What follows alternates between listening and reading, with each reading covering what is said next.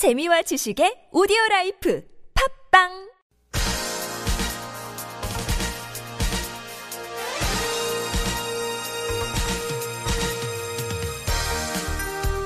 여러분 안녕하십니까 열린 아침 김만흠입니다. 내년도 최저임금 인상안을 놓고 본격적인 협상이 시작됐습니다. 최저임금을 인상하는 세계적인 열풍에 동참해 우리도 대폭 올려야 한다는 게 노동계의 주장입니다만 경영계는 구조조정 등 어려운 기업 사정을 감안해서 최저임금을 동결해야 한다는 입장입니다. 최저임금을 대폭 올리면 내수가 살아날 거라는 게 노동계 주장이고요.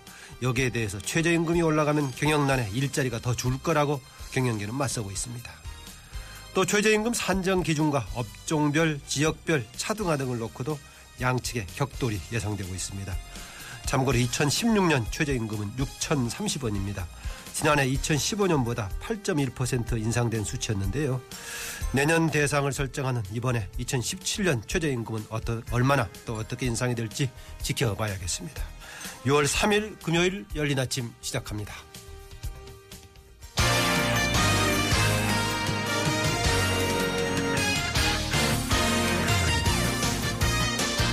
국내외 주요 뉴스를 정리합니다. 르몽드 디플로마티크 임상훈 편집위원과 함께합니다. 어서 오십시오. 네, 안녕하십니까.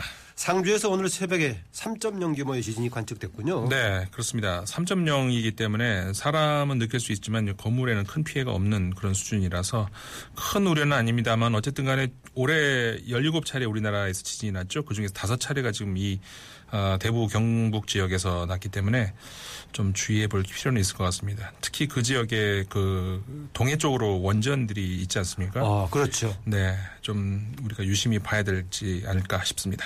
음. 뭐 오늘 어떻게 또 추가 소식이 들려올지 모르겠네요. 새누리당 혁신비상대책위원회 어제 공식적으로 출범을 했죠. 총선 패배 후에 지도부가 사퇴한 이후에 지금 50일 만인데 그렇죠? 네. 김희옥 전 헌법재판소 재판관을 위원장으로 하는 새누리당의 혁신 비상대책위원회가 전국위의 추인을 받아서 공식 출범했습니다. 아, 그러니까 정진석 원내대표, 김광림 정책위 의장, 권성동 사무총장 내정자 아, 이세 명은 당연직으로 들어가게 됐고요. 어, 거기다가 삼선의 김명우 의원, 역시 삼선의 이학재 의원이 어, 원내 인물로 어, 참여를 하게 됐습니다. 그 밖에 다섯 명의 어, 원외 인사가 각각 경제, 정치, 법조 분야를 담당하는 전문가로 어, 참여를 해서 이제 이렇게 해서 10명이 비대위원으로 어, 꾸려지게 됐습니다. 예, 지금 뭐 비대위원 면면을 보니까 역시 개파 안배했다. 뭐 기존의 그 양상을 그대로 반영했네요. 네, 그렇죠. 어, 김광림 이학재 의원은 친박으로 분류가 될 수가 있고, 어, 그 다음에 권성동 김영우 의원은 어, 김무성계로 흔히 분류가 되죠. 그래서 비박. 아, 그래서 그리고 이제 그 사이에 정진석 원내대표 이렇게 이제 다섯 명이 원내 인사인데요. 그 앞서서 정진석 위원장 버전의 비대위원회 이름을 올렸던 이해훈 그다음에 김세연 의원이 이번에 빠졌지 않습니까? 네. 역시 유승민 의원과 가까운 의원들을 배제하겠다 이런 의도가 아니냐 그런 시선들이 나오고 있습니다. 아 그리고 그밖에 주요 당직자 인사들의 면면을 보면은 아, 친박 비박 간에 서로 손해 안 보려는 아, 팽팽한 줄다리기의 결과라는 인상이 짙은데요. 아, 사무총장으로 비박의 권성동 의원의 그 부, 부, 사무부총장에는 친박입니다. 박태흠 의원이 결정됐고요. 김태흠 의원. 예. 김태흠 의원이 결정됐죠. 네. 죄송합니다. 아, 비대위원장, 비서실장에는 친박 김선 김선동 의원이 내정이 됐습니다. 아, 대변인에는 어, 중도로 분류되는 지상욱 의원, 그다음에 김연아 의원이 선임이 됐고요. 아, 결국 새누리당이 아무리 개파 해체해서 어, 하소연을 하고 있지만 어, 개파 안배라는 현실을 무시할 수는 없었던 것 같습니다. 하도 친박의 전면에 서다 보니까 김태흠에서 박도 성 씨도 박태흠으로 바뀌어버렸군요. 죄송합니다. 그런데 지난번에 그 정진석 원내대표 또 김무성 전 대표 최경환 의원 세 사람이 만나가지고 무슨 합의냐니까 정말 여러 가지 비판적인 지적이 나왔었죠. 네. 그런데 결과가 보니까 그 추세를 그대로 반영한 것 같기도 하네요. 그렇습니다. 네.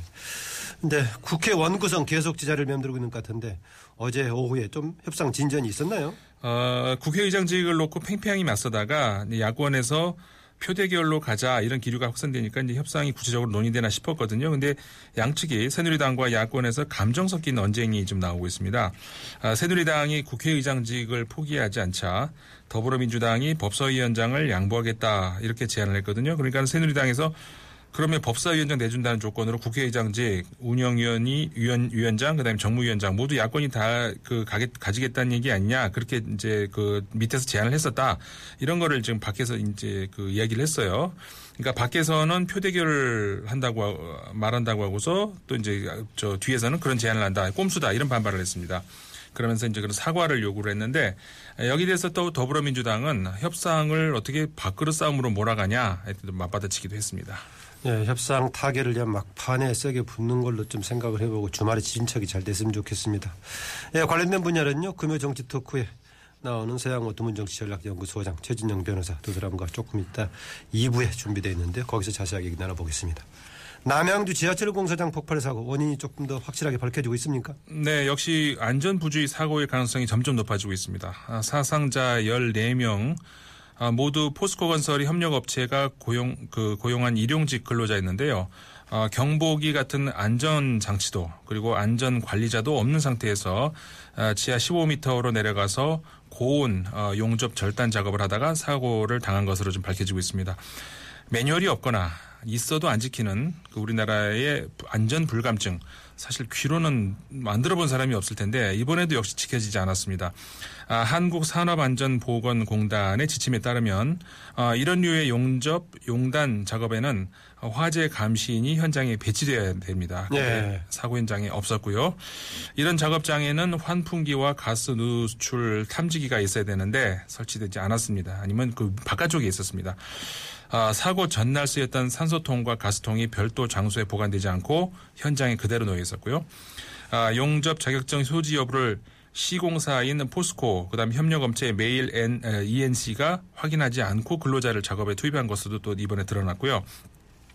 이런 지켜지지 않는 안전 수칙에 사실 을 입장인 노동자들은 사측에다가 안전 상태 요구를 하기 어려운 것이 어, 사실 현장 분위기라는 것은 다 잘 알려져 있죠. 아, 결국 구의역 사고, 남양주역 사고 모두 아, 지켜지지 않은 매뉴얼, 위험에 노출된 채 작업에 투입될 수밖에 없는 노사 구조가 빚어낸 참극이었다 이렇게 말할 수 있을 것 같습니다. 네, 좀 다른 얘기 보죠. 정은호 씨 로비 사건 불똥이 안 튀는 것이 없네요. 검찰이 어제 그 롯데 면세점을 압수수색했다고요. 그렇습니다. 아, 롯데그룹 신격호 총괄회장의 장녀죠. 신영자 아, 롯데 장학재단 이사장이 검찰의 수사 대상에 걸려들었습니다.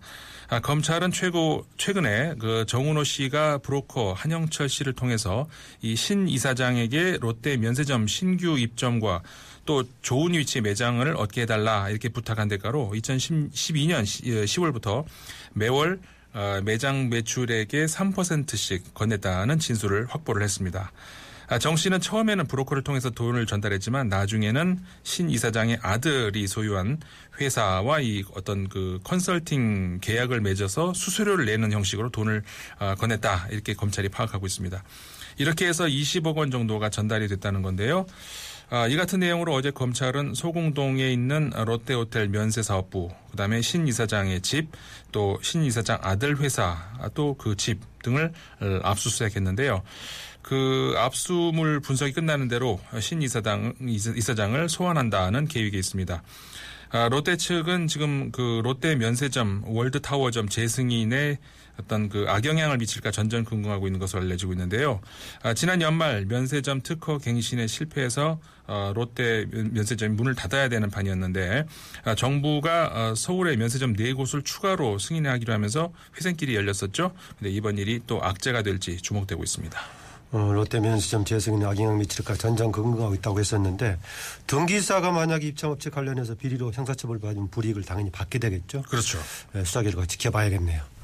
최근 미술계 대리작업, 대리작품, 위작 논란이 끊이지 않고 있는데 그동안 논란이 됐던 이후환 작가의 점으로부터 연작 등 13점 모두 위작으로 판명이 났다고요. 네, 그렇습니다. 서울지방경찰청이 의뢰해서 국립과학수사연구원이 아, 조사한 결과가 어제 발표가 됐거든요.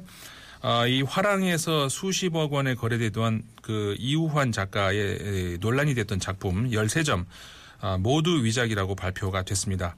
아, 국과수는 진품 6점과 아, 이법 화학, 그 다음에 디지털 분석 기법 이런 것들을 통해서 어, 비교 분석한 결과 진품은 물감 성분이 서로 비슷하고 또 캔버스 제작 기법이 동일한데 압수품은 다르다 는 것이 확인됐다 이렇게 이제 밝혀진 겁니다. 네. 이희환 작가 평소 자신의 이름으로 그동안 유통된 것 중에 위작은 없다 이렇게 했었는데 네, 지금 뭐 이렇게 연작 등 모두 위작으로 판명이 났다면 파장이 클 것 같은데 그렇습니다.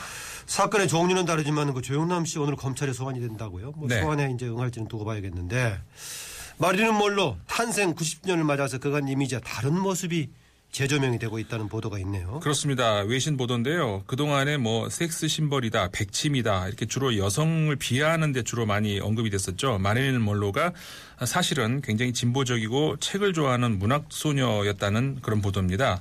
그러니까 촬영장에서도 어떤 그 진보적인 책을 많이 읽었던 것으로 이제 지금 그 역사가 말해주고 있는데 근데 이제 이 섹스 심벌의 어- 이미지에 해가 된다는 이유로 이게 그런 모습이 감춰졌다고 합니다. 네, 지금까지 뉴스 브리핑 르몽드 디플로마티크 임상훈 편집위원이었습니다. 수고하셨습니다. 네, 감사합니다.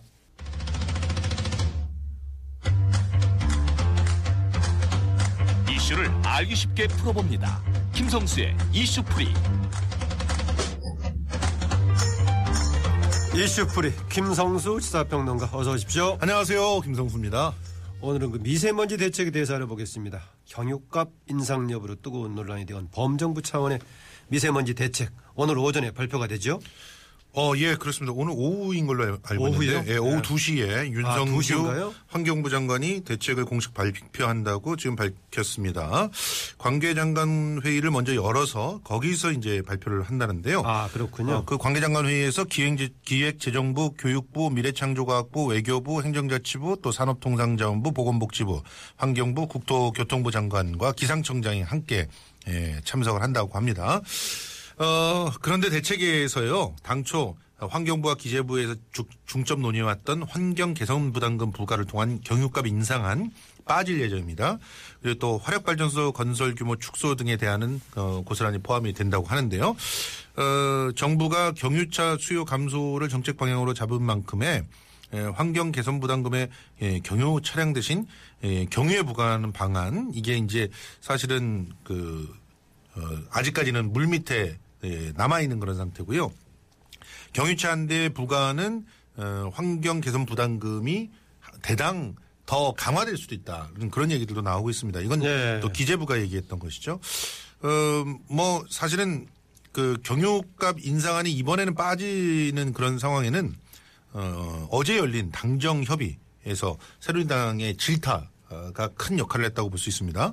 영세 자영업자에게 부담을 늘리거나 국민 생활에 불편을 주는 방안은 포함하지 말아야 된다라고 강력하게 주장을 하면서 결과적으로는 경유값 인상이라든가 또 어, 직화구이 집들에 대한 규제라든가 이런 것들이 좀 삼겹살집 이런 거 해당되는 예, 거죠. 예, 그런 어. 것들이 뭐 갑자기 여기서 고등어 구이가 뭐 바- 미세먼지 발생시킨다 이러니까 43년 고등어만 만들어 오신 분들이 아주 항의하고 집에서 그 주부들은 또 내가 고등어를 갖다가 그 만들어 왔는데 우리 가족을 갖다가 건강을 갖다 해치게 만든 것이냐 이런 항의도 나오고 있고 고등어 가격은 뚝 떨어지고 안 팔리고 참 문제가 많습니다 지금. 뭐 40몇 년 고동 구웠다는 분 내 건강하게 살고 있다. 예. 이렇게 보여주고 말씀하신 것 화면에서 본적 있는데 예.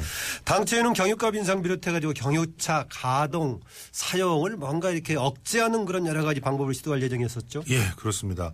뭐 일단 주 오염원으로 손꼽히고 있는 중국발 미세먼지 등은 전혀 언급하지 않은 상태에서 환경부가 미세먼지에 대한 대책을 마련하는 대통령의 지시사항이 나오니까 부랴부랴 정책을 만들었잖아요. 대표적인 정책이 경유차 그리고 석탄 화력 발전소 또 직화구이 업소 등에 대한 규제안을 만들었던 건데 이게 네. 빈축을 샀던 것이죠. 예, 경유의 판매금에 리터당 일정한 금액을 얹어서 일종의 환경세를 내게 하자는 방안. 이 방안에 대해서는 당정 협의 때 강력하게 예, 그 뭐 철회가 된 것이고요. 네. 어, 직화구이 업소에 대해서 미세먼지 저감 장치를 달게 하고 이를 지키지 않은 업소는 단속을 통해서 감시하겠다 이런 방안도 있었는데 이것도 역시 당정회의에서 어, 부결이 된 그런 상황인 것 같습니다. 지금 새누리당이 얘기하고 있는 것은 미세먼지 측정소를 확충해서 미세먼지에 대한 어떤 정확한 음, 측정부터 하자 이런 얘기가 있는데 사실 미세먼지에 대한 어떤 농도가 어, 재는 곳마다 다르고 그 상황에 대해서 신뢰하지 못하는 그런 데이터가 자꾸 나와가지고 문제가 되기도 했었죠. 그리고 석탄 화력 발전소에 친환경 연료 사용하는 걸로 바꾸는 거, 노후 화력 발전소 폐쇄, 또 도로 공사장이나 노후 차량 등의 대책 강구, 뭐 이런 것들, 또 집진 시설 및 저감 장치 부착 사업 확대를 위한 지원 강화 이런 것들 좀 넣어달라 이렇게 새누리당이 얘기해서 이런 부분들은 고스란히 이제 반영이 된 것 같습니다. 네. 그 여론의 반발을 감안하고 또 당정 협의를 통해서 줄여진 또 바뀌어진 지금 미세먼지 대책에는 어떤 것들이 포함될 예정인가요? 일단은 그 유로 5, 유로 6라고 해서 경유차 중에서 클린 디젤을 사용했다라고 했다가 이번에 완전히 다 쪽박들 찬 그런 그 차들 있잖아요. 그 차들에 대해서 환경 개선 부담금 면제하는 거 폐지하는 방안 이건 어, 포함이 될 것 같습니다. 네. 그리고 저공해 차량 인증제를 통해서 일부 경영차에게 혜택을 줬던 혼잡 통행료 50% 감면 어, 이것도 역시 클린 디젤에게 줬던 것이거든요. 또 수도권 공영주차장 반값 할인 이것도 없애는 걸로 갈- 가는 방향이고요. 어, 그리고 지금 현재 그 경유차에서 그 노후된 그런 경유차를 폐차하는 거 이거를 좀 앞당기려고 하고 있는 것 같습니다. 네. 어, 공해 유발 차량의 도심 진입도 금지하는 어, 환경 지역을 확대하는 그런 방안들도 어, 보고 있고요. 그러니까 앞, 앞으로는 이제 경유차로 화물차 같은 경우는 이 환경 지역에는 들어오지 못하는 그런 상황이 벌어질 수도 있습니다. 고농도 미세먼지 발생 시에 차량 부재를 시행한다든가 오염물질 총량제를 어, 확대한다든가 이런 얘기들이 나올 수 있을 것 같은데 아 이미 지금 이렇게 도심 진입 억제한 금지하는 환경 지역이 설정돼 있군요. 예, 있습니다. 저는 그건 몰랐어요. 어. 어, 화력 발전소가 설, 설립된 지 40년 되면 가동을 완전히 중단하거나 친환경적인 액화 천연가스 설비로 바꾸는 방안도 포함되어 있는데 사실 액화 천연가스 같은 경우도 미세먼지는 어, 거의 그 휘발유와 비슷하게 발생을 한다는 것이 또이 정부 연, 연구로 나온 바라서 예. 이 이런 부분들도 좀 꼼꼼히 더 따져봐야 될 것 같은데 이런 것들도 포함될 것 같고요. 어 그리고 전기차, 하이브리드차, 또 친환경 자동차 보급을 확대하겠다 그랬는데 이게 지- 지금 이 대책들을 갖다 쏟아내기 바로 직전에 어떤 일이 있었냐면요.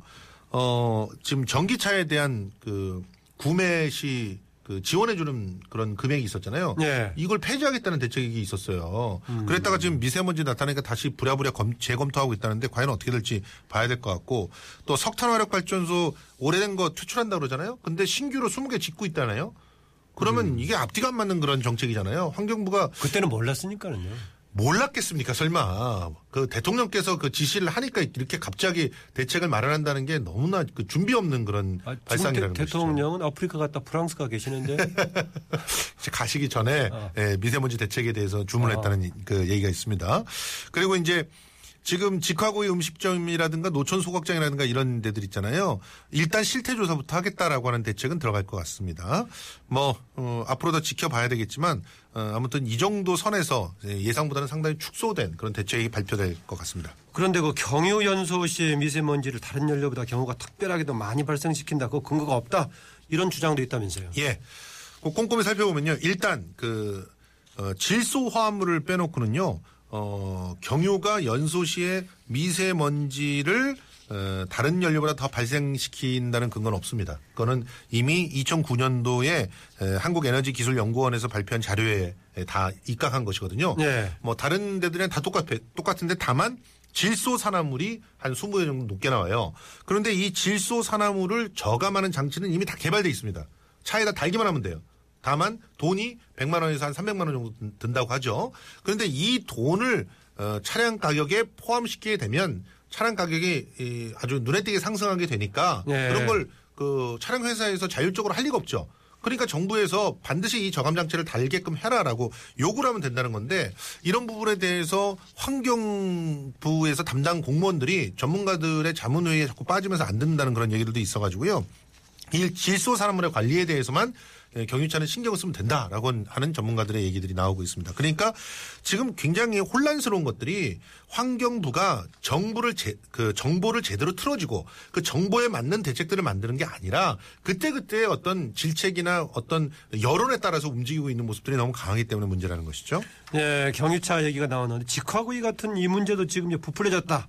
뭐 이런 얘기도 있어요. 예, 이것도 갑자기 대책 만들기 위해서 갖다 꿰매다 맞춘 것 같은 느낌입니다. 예. 어, 직화구이 등의 생물 연소가 전체 어, 미세먼지 오염의 15.6%를 차지한다는 그 다른 그 외국의 통계가 있었어요. 그걸 그냥 고스란히 인용을 하면서 정부가 발표를 한 것이거든요. 예. 근데 그 생물 연소라고 하는데 항목 안을 들여다보면은 기가 막힙니다. 이게 무슨 그 집에서 굽고 뭐 이런 게 아니에요. 거대한 산불이 일어나거나 이랬을 때 갑자기 생물들이 갑- 그 불에 타 죽게 되지 않습니까? 그 나무도 다 타 죽게 되고 이럴 때 미세먼지가 발생하는 것들이 15.6%그 안에 포함되어 있는 거예요. 그럼 진짜 그 생활 미세먼지라고 할 수 있는 집에서 뭐 구워 먹고 가게에서 직화구이 해 먹고 이거는 전체 미세먼지 분량의 2% 정도라고 합니다. 그거는 도로에서 이렇게 차가 발생하는 것보다 적어요. 그리고 우리나라에서 그럼 국립환경과학원 조사에서 가장 미세먼지를 많이 배출하는 그런 그 원인이 뭔가 65%가 제조업 연소가 원인이었다. 아하, 그래요? 예. 그리고 30% 정도가 중국에서부터 날아오는 비산먼지라고 합니다. 중국에서 예, 나온 비싼 주로 중국에서 날아오죠 비산먼지가 그리고 어 뭐 도로 이동 그 오염원은 12%고 여기 안에는 아예 그 직화구이나 이런 것들은 너무 미미해서 들어가 있지도 않아요. 그런데 그걸 가지고 갑자기 부풀려서 뭔가 대책이랍시고 하려다 보니까 그것이 에, 어, 불필요한 오해를 갖다 사게 됐다라고 하는 그런 얘기인데요. 지금 가장 심각한 문제는 중국의 그 비산먼지를 통제할 수 있는 방법이 없다는 겁니다. 전혀. 지금 이번에도 비산먼지에 대한 대책들은 전혀 없어요. 그러니까 중국의 기존의 황사에다가 비산먼지까지 겹쳐 있네요. 그러니까 비산먼지라고 하는 건 이제 일단 공기 중에 떠다니는 먼지를 전부 다, 다 비산먼지라고 하는데 음. 이 비산먼지에 미세먼지들이 있는 거잖아요. 그러니까 일단 우리 그 상공에 떠돌아, 떠돌아다니는 먼지에는 중국에서부터 넘어오는 황사를 비롯한 스모그들이 다 포함해서? 많다. 그것이 뭐 많게는 뭐 어, 우리나라 대기의 오염 물질의 60%를 차지한다는 어, 통계도 있습니다. 아까 제조업도 이것도 뭐 여러 가지 좀 뭔가 좀 대책도 필요하죠. 그렇습니다. 제조 연소도 규제해야 되고 중국발 스모그 유입을 막아야 규제해서는 안 되겠고요. 그렇죠. 연소 관련 문제. 그런데 그런 자칫 잘못하면 그런 인상을 줄까봐 대책에 빠져 있었던 거고요. 한 말씀만 더 드리면 중국과 FTA 때 바로 이 부분을 갖다가 지적하려고 했었는데 그거 빼- 뺐다고 합니다. 어디서부터 그런 지시를 내렸는지 는 알아봐야 될 것 같습니다. 네, 이슈풀이 지금까지 김성수 시사평론가였습니다. 수고하셨습니다. 고맙습니다. 네, 저는 잠시 후 열린 인터뷰로 다시 오겠습니다.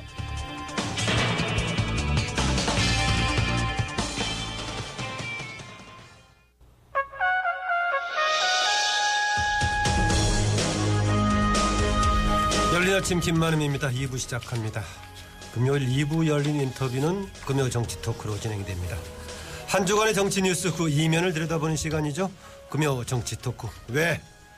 오늘도 두문 정치전략연구소 서양호 소장 또 최진영 변호사 함께합니다. 어서 오십시오. 네, 안녕하세요. 서양호입니다. 네, 안녕하세요. 최진영입니다. 반갑습니다. 네, 방송 들으면서 의견이나 질문 있으신 분들은요. 50원 유료 문자 샵 0951이나 카카오톡 플러스 친구 TBS 라디오로 보내주시기 바랍니다.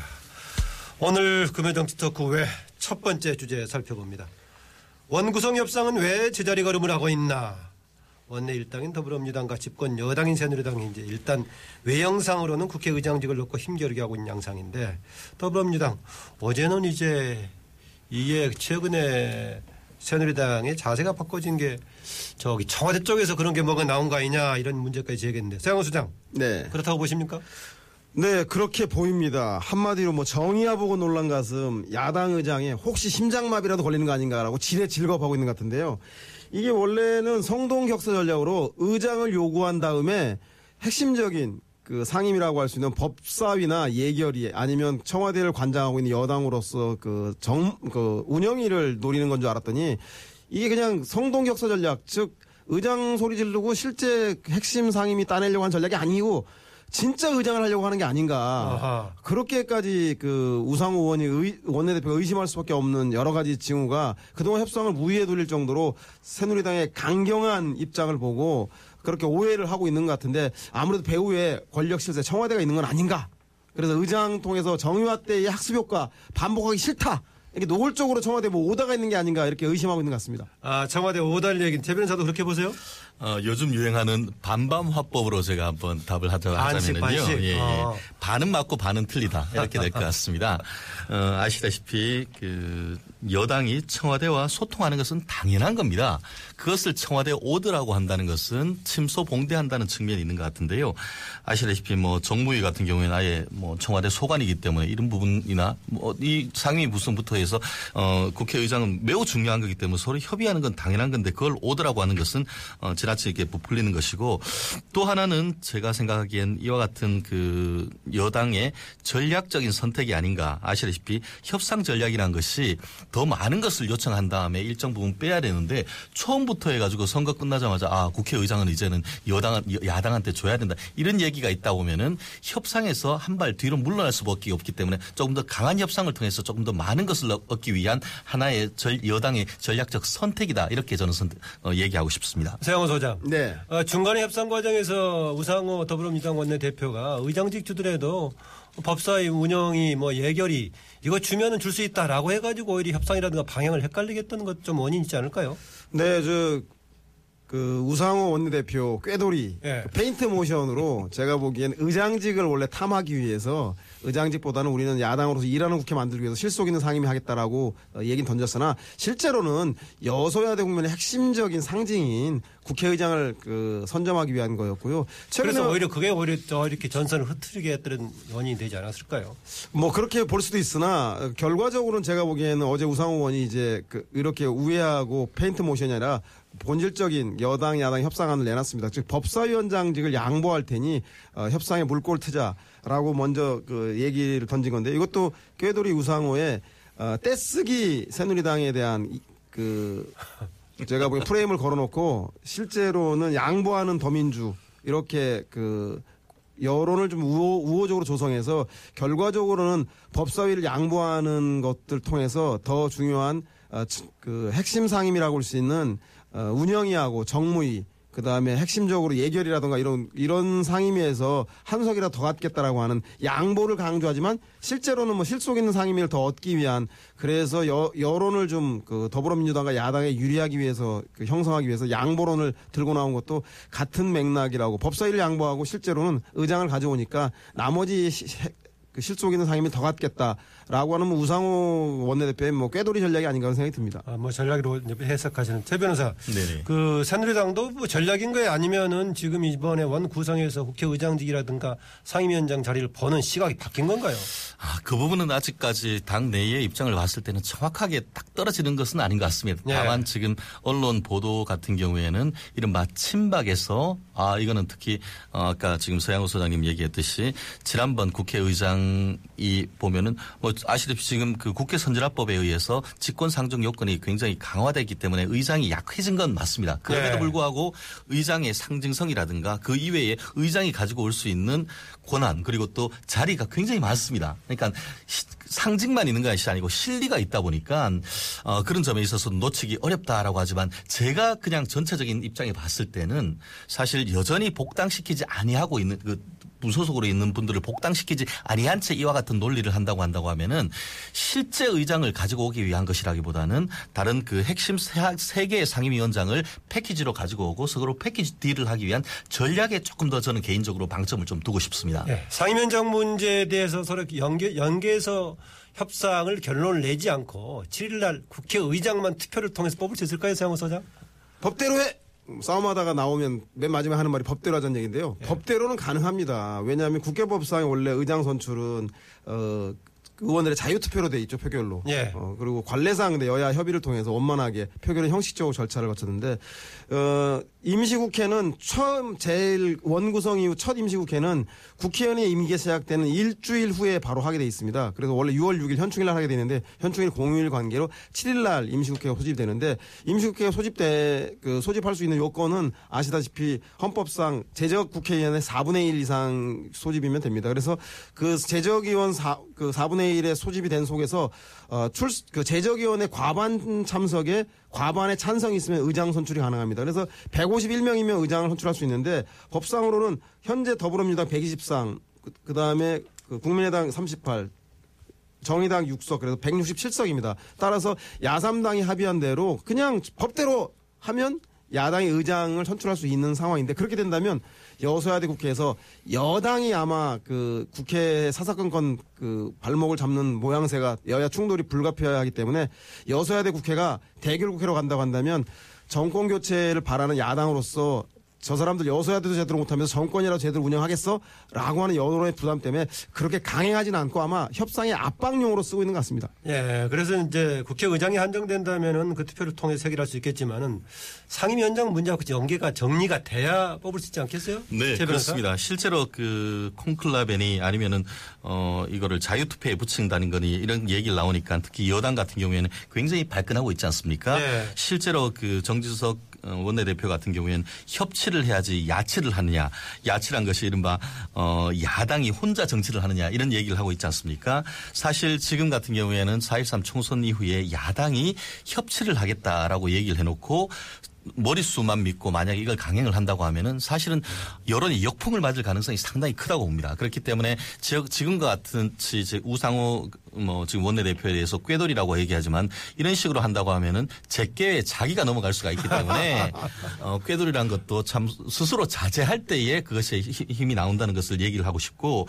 사실 그렇습니다. 그 수적 우위를 통해서 그 다수의 힘을 밀어붙인다고 한다고 하면은 결국 앞으로 야당이 여당을 지금까지 비판했던 것을 거꾸로 지금 그 당할 수 있, 다는 점에서 어 지금 현실적으로는 그런 점에서 전체 구도에 봐서는 어 여당 새누리당과 더불어민주당 사이에 있는 국민의당의 스탠스가 앞으로 상당히 중요한 그런 관건이 될 가능성은 크지 않을까 싶습니다. 예, 관련해 가지고요. 지금 이번에 이제 만약에 제대로 지금 7일 날 어, 국회의장을 뽑고 그 2, 3일 내에 이제 상임위원장도 이제 결정하면 순조롭게 되면 좋을 건데 안 됐을 경우에는 국회의원들 이번에 정말 20대 국회는 달라진다고 달라지겠다라고 약속을 했는데 원구성 재날짜 못하면 뭔가 책임을 져야 되는데 1차적으로 국민의당에서는 늦어지는 만큼 세비를 반납하겠다라고 했습니다. 그런데 새누리당도 그랬었고 더불어민주당도 이 반응에 대해서 이런저런 다른 소리를 하고 있는 것 같던데 여기에 대해서 어떤 입장이십니까? 세영호 소장. 네, 권력의 꽃은 그 대통령직이고 정치의 꽃은 국회입니다. 특히 여소야대 국면에서 야당이 국회 의회는 행정부를 견제하기 때문에 더욱더 중요하죠.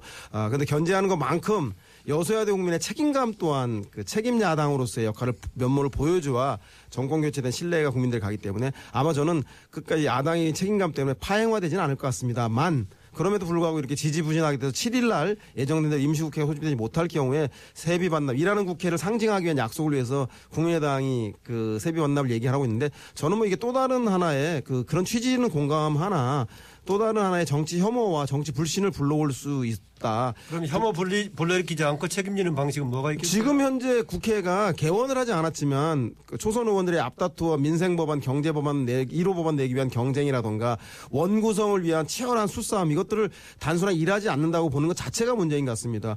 회사를 차려놓고 간판을 걸어놓고 영업을 하고 있지 않지만 영업을 준비하기 위해서 집기를 들여서고 그 직원을 뽑고 교육시키고 이게 다 이게 영업을 하기 위한 회사를 운영하기 위한 기, 기간 아니 겠습니까? 저는 일하고 있다라고 봐야 될 것 같고요. 특히 이런 그 국민의당의 얘기가 자칫 반기문 현상으로 지지율이 떨어지고 있는 안철수 당대표 대권 후보의 조급함 때문에 뭔가 존재감을 확보하기 위해서 튀기 위한 행보를 한다면 더욱더 큰 문제가 아닌가. 저는 이미 충분히 국회 밥값하고 있고 일하고 있고 이것을 일 안 한다고 볼게 아니라 좀 느긋하게 국회의 수싸움을 좀 관전자 포인트에서 우리에게 보다 더 양질의 의정 서비스를 하기 위한 여야 간의 어, 수싸움으로 좀 지켜보는 것도 7일까지는 좀그 답이 아닐까 생각이 듭니다. 예, 원구성이 완료가 되지 않는다고 하더라도 그동안의 과정도 일을 하는 걸로 봐줘야 된다. 또 세비 반납은 그렇게 본질이 아니다라는 얘기 같은데 최 변호사 동의하십니까? 어, 저는 동의할 수 없습니다. 우리가 법조인으로서 약속은 지켜야 되는 겁니다. 예. 약속을 했다고 하면은 국민에 대한 약속은 어떻게든 그것이 설령 쇼라 한다 하더라도 나름대로 역할을 해야 된다고 봅니다. 실질적으로 이와 같은 것이 나오는 게 2009년에 한나라당이 어 그때 망할 직전에 있으니까 세비 반납해서라도 무도동 무동 무임금을 국회에 도입했으라도 어떤 그 일을 하는 국회를 만들겠다라고 했었고 그와 같은 논의가 지금까지 있었는데 이른바 감탄 고토 좋을 때 어, 자기가 힘들 때는 뭐 얘기를 하고 예. 달면 삼키고 쓰면 뱉는다는 것인데 지금 와가지고 원구성 약속 원구성 할 때까지 이게 그 시간이 안, 네, 약속을 못 지키면은 분명히 반납한다고 거의 3당이 일치해서 얘기를 했었습니다. 그런데 지금 와가지고 어 다른 당 같은 경우에는 하지 않는다는 점에서 뭐 물론 안철수 의원에 대해서 뭐 조급함의 반영이다라고 할지는 모르지만 약속을 지키는 정, 그, 어, 정치인이란 점에서는 나름대로 저는 높이 평가를 합니다. 실제로 어제 그 우상호 원내대표가 유치하다라고 했다가 이제 어 그 사과도 있지 않습니까? 네. 한, 그, 또 그러면서 어떤 식으로 비유를 했냐 하면은 남북 문제가 지금 교착돼 있는데 그러면은 뭐 통일부 장관은 월급 안 받아야 되나? 어떻게 이런 국, 국회 내의 일과 또 남북 간의 무- 문제를 이런 식으로 어이없이 비유를 하는지 그 또한 지금 현재에서 그 우상호 의원의 그런 비유도 적절치 않다 저는 그렇게 생각합니다. 저희 어머님이 예. 환갑 지나서면서부터 아이고 늙으면 죽어야지 늙으면 죽어야지 하는데 아직도 일흔 여섯인데 정정하시거든요. 예. 어른들이 늙으면 죽어야 한다라는 이런 얘기는 제가 보기에는 죽겠다는 얘기 아니라 열심히 살고 싶은 의지인 것처럼 정치인들의 그 말을 일하는 국회로 보셔야지 세비 반납의 그 문제만 초점한다는 건 너무 좁게 해석하는 건 아닌가 하는 생각이 근데 듭니다. 서양호 소장은 둘 다 얘기를 하시네요. 지금 세비 반납 문제도 있지만 그렇게 지금 책임도 별로 없다라고 얘기하시는 건 조금 제가 이해가 안 되는데. 아니 책임의 문제를 일하는 국회 지금 잘 봐야 한다는 거 일을 하고 있다라는 겁니다. 그러니까, 너무 정치. 혐오나 정치 불신으로 봐서는 안 된다. 어. 그렇기 때문에 저는 세비 반납보다 더욱 더 열심히 더 일 하라고 한 약속으로 보- 봐야지 세비 반납이라는 현상적인 문제만 집중하다. 제가 절충설을 하나 좀 내고 예. 싶습니다. 원구성 협상하는 분들은 원구성 제대로 못하면 세비 반납하십시오. 협상하는 분들은 아, 하여튼 뭐 서영 소장의 시각도 독특하긴 한데 또 동일한 사람도 있을 겁니다. 그래서 협상하는 것도 열심히 일하는 거니까 그걸 너무 책임 추궁하지 말아달라는 얘기인데 청취자분들은 어떻게 들으실지 모르겠습니다. 예, 이거 이제 보니까 새누리당 관련 두 번째 주제가 되겠습니다. 왜 새누리당의 복당 문제가 새누리당 혁신의 내관이 됐나 이런 얘기인데 왜 새누리당의 혁신이 과제도 많은데 복당 문제가 새누리당 비대위에 혁신 비대위에 내관이 됐나요? 서영호 소장. 네, 일단 뭐 혁신 비대위가 혁신인지 좀 두고 봐야 되는데 저는 이번 그 비대위 구성의 가장 큰 문제는 제2차 친박에 의한 비박의 학살이다. 1차 학살이 공천에서 비박계를 배제하는 게 학살이라고 한다면 2차는 비대위에서 그 비박계를 제외하는 그 대신에 김무성의 회절로 인해서 1차 고- 총선 공천 때에도 비- 그 김무성계는 살아남고 이번에도 비대위에서 김무성계만 살아남고 친유승민계는 그 공천 때에도 이번 비대위에도 완전히 제거되지 않았겠습니까? 아, 이전 비대위에서 이번 비대위로 바뀌면서 그걸. 얘기하는 거죠? 아, 지난번 공천도 그리고 아, 이게 처음에 만들었던 그 경진석 비대위에서 어, 요번에 그 새로 선출된 그 김희옥, 비- 예. 예, 김희옥 비대위원장이 되면서 비박계가 완전히 배제되었는데 유일하게 김무성계만 살아남았죠. 저는 그래서 친박에 의한 비박 학살에 그 빔, 김무성계 김무성의 회절로 인한 어, 범 김무성계가 범친박계로 편승된 그래서 어, 범비 범박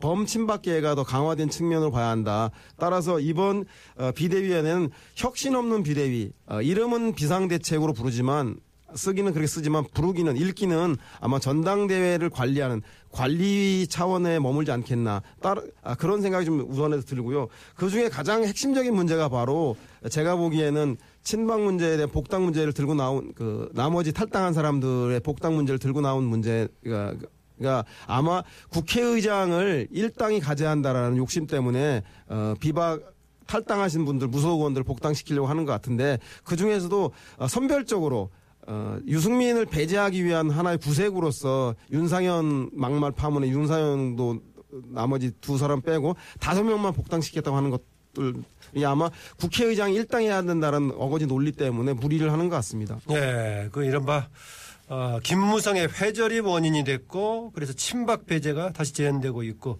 이후의 과정도 그렇게 진행이 될 거다. 서양호 수장 판단인데 최진영 변호사도 거- 어떻게 보십니까? 어, 저는 이번에 그 김희옥 그 비대위원장이 오늘 인- 언론 인터뷰를 보니까 두 가지 얘기를 하신 것 같습니다. 예. 이 명단은 내가 혼자 다 했다. 또 하나는 지난번에 있었던 비, 비대위 명단은 보지도 않았다. 이렇게 얘기를 했던 것 같습니다. 어, 그 나름대로 그 열심히 하신 건 맞는데 지금 전체적인 내용을 봤을 때는 개파와 지역을 상당 부분 안배했다. 이런 지- 지금 부분을 볼 수가 있고 당 내의 위원에 대해서는 지금 서양호 소장님이 얘기를 하셨습니다만 당 외 인사들 같은 경우에는 보면은 정치와는 조금 거리가 있는 분들 뭐 법조계라든가 교수라든가 이런 분들을 통해서 채웠는데 어, 그런 부분은 두 가지로 평가를 할 수 있을 것 같습니다. 정치권에서 떨어져 있기 때문에 좀 더 객관적으로 보고 이 새누리당의 문제가 뭔지를 고언할 수가 있다는 그런 점에서는 상당히 높이 평가를 할 수 있지만 그럼에도 불구하고 지금은 어떤 그 정치 어, 전문성의 영역이라기보다는 정치형에게 문제를 풀어야 되는 그런 분들을 어, 이어야 되는데 정치에서 약간 떨어진 점이 있기 때문에 앞으로는 당 내 인사들 위주로 혁신이 진행되다 보면은 과연 그것이 혁신이 될 것인가 이런 부분에 대해서는 사실 어, 좀 보수 입장에서는 상당 부분 좀 염려되는 바도 없지 않을까 네, 같습니다. 질문 짧게 추가 하나 할게요. 지금 이제 김희호 비대위원장이 본인이 전적으로 이제 결정했다라고 얘기하는데 뭘 알아야 결정할 거 아니겠습니까?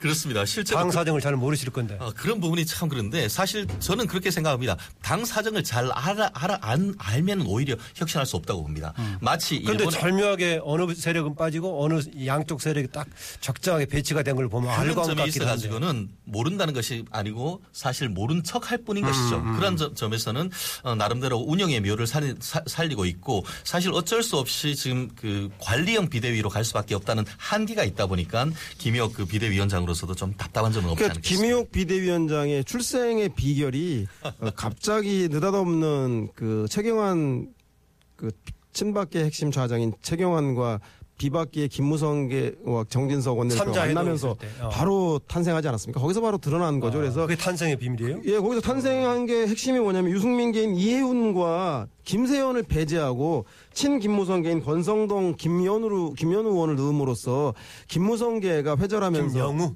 예, 김영우 김영우. 예, 김영우 의원을 넣으면서 제가 보기엔 김무성 계가 회절하면서 친박과 타협한 산물이고 철저하게 혁신의 핵심 인물인 제가 보기엔 유승민 의원계 유승민 의원을 배제한 그런 타협과 야합의 산물이라고 생각이 듭니다. 예. 하나만 짧게 추가 두 번 해 주세요. 지금 보니까 이번에 원구성 전에는 그 무소속 인사를 복당 안 하겠다라고 했었는데 그 권한을 이제 비대위에 넘긴다라고 해가지고 비대위가 그 역할을 대신해가지고 사실상 원구성 전에 채워질 가능성도 있다고 보지 않으십니까? 현실적인 가능성은 어, 적지 않다고 봅니다. 그렇지만 권력을 탐한다는 그런 메시지를 국민한테 줄 수 있다는 점에서 저는 개인적으로 설령 정말 우리가 이- 얘기하는 육참골단 자기의 어떤 팔을 자른다 하더라도 정말 혁신된 모습을 보여주려고 한다고 하면은 제 개인적인 판단에서는 그러한 것보다는 현재 있는 그대로 가고 원구성 이후에 복당시키는 것이 국민들에게 장기적으로 봤을 때는 훨씬 더 호소력이 있다고 봅니다. 네, 서양호 소장. 네, 국회의장은 일당이 가져간 게 아니라 여소야대 상황에서는 야대가 가져갑니다. 특히 국민의당이 캐스팅 보도를 지고 있는데 국민의당이 이 시점에서 여당 편을 들었다간 당의 정체성 문제 때문에 지지율이 더 폭락할 우려 때문에 야당 선명 야당 경쟁을 할 겁니다. 따라서 야삼당 공조 속에서 하면 의장직은 결국 가져가지 못하는데 이렇게 여소야대 민의를 거스르면서까지 의장을 탐하는 모습 국민들은 여소야대 민의를 저버리는 정면으로 배반하는 걸로 역풍이 불 것입니다. 야당도 너무 탐하는 것은 조금 역행이 불 가능성이 예, 오늘 마지막 주제 다뤄보죠. 반기문이 뜨니까 왜 안철수는 지고 있나? 두 사람이 지지가 중첩돼서 그럴까요, 서영호 소장? 네, 그렇죠. 그 안철수 의원 지지율이 사실은 중도층, 부도층, 부동층이라고 하는 반새누리 비 더민 더불어민주당에 의존하지 있지 않겠습니까? 즉 이 얘기는 뭐냐면 안철수가 제3당으로서 누구를 지지하는 정당인지 재벌과 대기업을 지- 그 위한 정당이라고 하는 새누리당 여당을 하는 것인지 아니면 섬 일하는 서민을 편드는 야당인지 자기가 할 길을 아직 정하지 못했기 때문에 그 반정치 더그 새누리당에 반대하고 더불어민주당에 대해서 비판적인 그 부동층에 의존하기 때문에 그 부동층이 새로운 인물이란 반기문에 쏠리다 보니까 지지율이 확 빠지는 예. 그런 현상을 맞이하는 거라고 그럼 생각합니다. 앞으로도 반기문한테 계속 갈까요? 안철수한테 회귀할까요? 제3의 다른 것으로 갈까요? 저는 반기문 그 유엔 사무총장이 하게 달렸다고 보는데 저는 뭐 낡은 리더십으로 요새 때가 어느 때인지 김종필 전 총리 만나서 충청 대망론 얘기하고 전직 총리 어르신들 만나서 그 전형적인 정치적 행보를 하기 때문에 국민들 눈높이 안 맞아서 그 지지율이 빠지게 된다라고 하면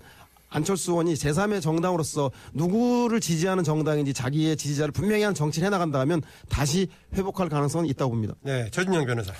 저는 앞으로 이 반기문 현상이 지속될 가능성이 매우 높다 이렇게 매우 높다. 판단합니다. 어. 지금 반기문 현상은 이른바 박근혜 현상의 대자부를 본다 보는 것 같다 저는 어허. 그렇게 생각합니다. 예. 박근혜 대통령이 지난 18대 총선에서 콩 이른바 콘크리트 지지율 플러스 야당의 어젠다라고 할 수 있는 복지 의제를 선점했지 않습니까? 네. 그렇게 해서 대통령을 대권을 잡았다라고 한다고 하면은 현재 그 반기문 현상 같은 경우에도 보면은 지지층이 어 박근혜 대통령과 상당히 겹칩니다. 그러한 점에서 콘크리트 지지율 플러스 향후 어젠다라고 하면 통일과 통일이라고 볼 수 있습니다. 네. 그렇기 때문에 어젠더도 잡고 콘크리트 지지율이 있다고 하면은 웬만한 스크래치 상처가 난다 하더라도 계속 고할 가능성이 높다 봅니다. 아, 계속 반기문 총장에 대한 지지 계속할 가능성이 크다. 서양원 소장은 본인에게 달려 있는데 약간의 회의적인 시각도 같이 곁들여 준 것 같습니다. 오늘 말씀 고맙습니다. 네, 감사합니다. 네, 고맙습니다. 네, 지금까지 금요정치 토크 외 두문정치전략연구소 서양원 소장 또 최진영 변호사였습니다.